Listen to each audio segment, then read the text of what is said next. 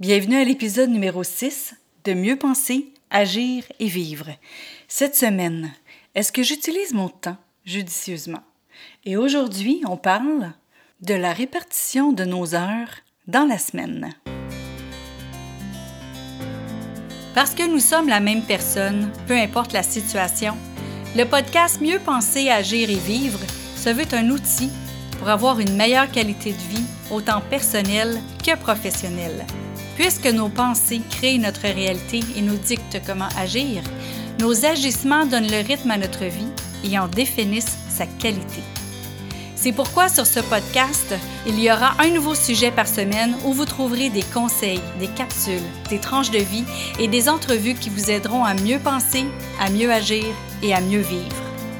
Ici Louise A. Mercier et bienvenue sur mon podcast. Très honorée encore une fois que vous soyez à l'écoute.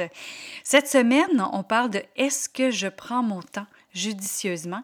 Et aujourd'hui, ben, on commence avec le nombre d'heures qu'il y a dans une semaine. Est-ce que vous connaissez le nombre d'heures qu'il y a dans une semaine? 24 fois 7, 168 heures. Donc, il y a 168 heures dans une semaine. Bon, là, je sais que c'est pas tout le monde qui travaille de la même façon. Il y en a qui sont des, des, euh, télétravailleurs, il y en a qui travaillent vraiment du 9 à 5, il y en a qui travaillent 35 heures semaine, il y en a qui travaillent le soir, de jour, tout ça. Bon, là, c'est un exemple que je vais vous donner. Fait que vous allez pouvoir aller quand même avec vos propres heures à vous. Je vais mettre. Euh, je vais mettre un lien sous la description qui va vous amener à un document que vous allez pouvoir euh, euh, avoir toutes les, notes, dans le fond, pour pouvoir écrire ce que je vais dire. Mais par rapport à vos heures, vous. Donc, ça va être vraiment une feuille vierge avec qu'est-ce qu'il faut penser là, pour les heures. Il y a euh, plusieurs heures qu'on regarde pour le travail. Donc, pour l'exemple, moi, j'ai mis 40 heures. 40 heures semaine, donc à 8 heures par jour euh, pendant 5 jours, ce qui donne 40 heures. Pour dormir, 8 heures par jour pendant 7 jours, ce qui donne 56 heures. Et manger, j'ai mis 3 heures par jour, donc j'ai mis une demi-heure le matin, une heure pour le midi et une heure et demie pour le soir, ce qui donne 21 heures pour la semaine. En tout, ça fait 117 heures. Oh! Donc 168 moins 117.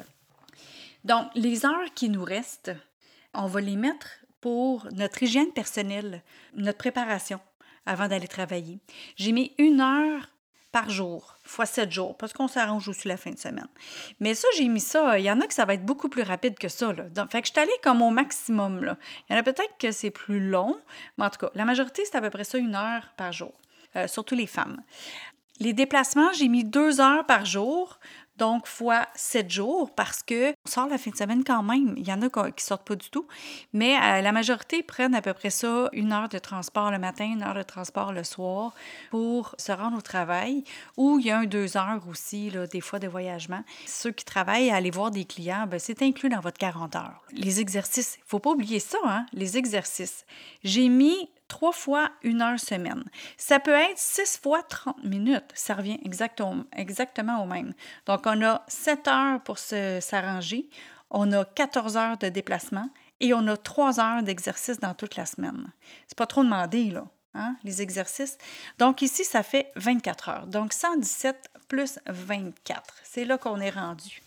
Maintenant, il nous reste 27 heures dans la semaine. Qu'est-ce qu'on fait avec ça? On peut faire du ménage. Ben oui. Trois heures par semaine de ménage. Est-ce que ça, ça se peut? Oui.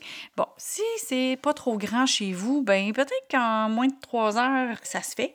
L'épicerie, le magasinage, quatre fois 30 minutes. C'est euh, souvent, c'est sur notre chemin. Donc, on prend, on fait pas nécessairement le détour pour y aller. C'est sur notre chemin. Le temps de faire l'épicerie, un 30 minutes. Donc, deux heures par semaine. Ce qui nous amène à cinq heures. Fait qu'il nous reste un 22 heures. Ce 22 heures-là par semaine, qu'est-ce que vous faites avec? Bien, moi, je vous propose des, certaines choses, du temps en famille, du temps de couple, puis du temps avec des amis. Mais je vous propose une autre affaire aussi, du temps pour votre rêve. Donc ici, il n'est pas écrit le temps pour votre rêve dans ça, mais c'est à vous de le mettre le temps pour votre rêve parce que il y a un autre. Donc ça, c'est votre rêve, OK? Fait 168 heures dans la semaine. Quand on dit qu'on n'a pas le temps, là, c'est parce qu'il faut peut-être réaligner des affaires. C'est ça qu'on va voir cette semaine. On va, comme, on va voir comment réaligner euh, plusieurs choses. On va regarder, entre autres, comment réaligner notre liste de choses à faire. On va regarder qu'est-ce qu'on met dans notre horaire aussi. Donc, allez télécharger la feuille qui est vierge, qui va pouvoir être un guide pour vous, pour voir où est-ce que vous mettez vos heures. Puis à ce moment-là, bien, de savoir où est-ce qu'on peut euh, en enlever puis en remettre. Bonne fin de journée. Sur ce, je vous dis merci d'être à l'écoute et à bientôt. Vous avez aimé cette émission du podcast Mieux penser, agir et vivre? Partagez-la et aimez-la. Et pourquoi pas vous abonner pour ne rien manquer? Parmi ceux qui auront laissé un commentaire, il va m'arriver d'offrir des billets pour un événement public, un livre ou un outil qui pourrait vous être utile.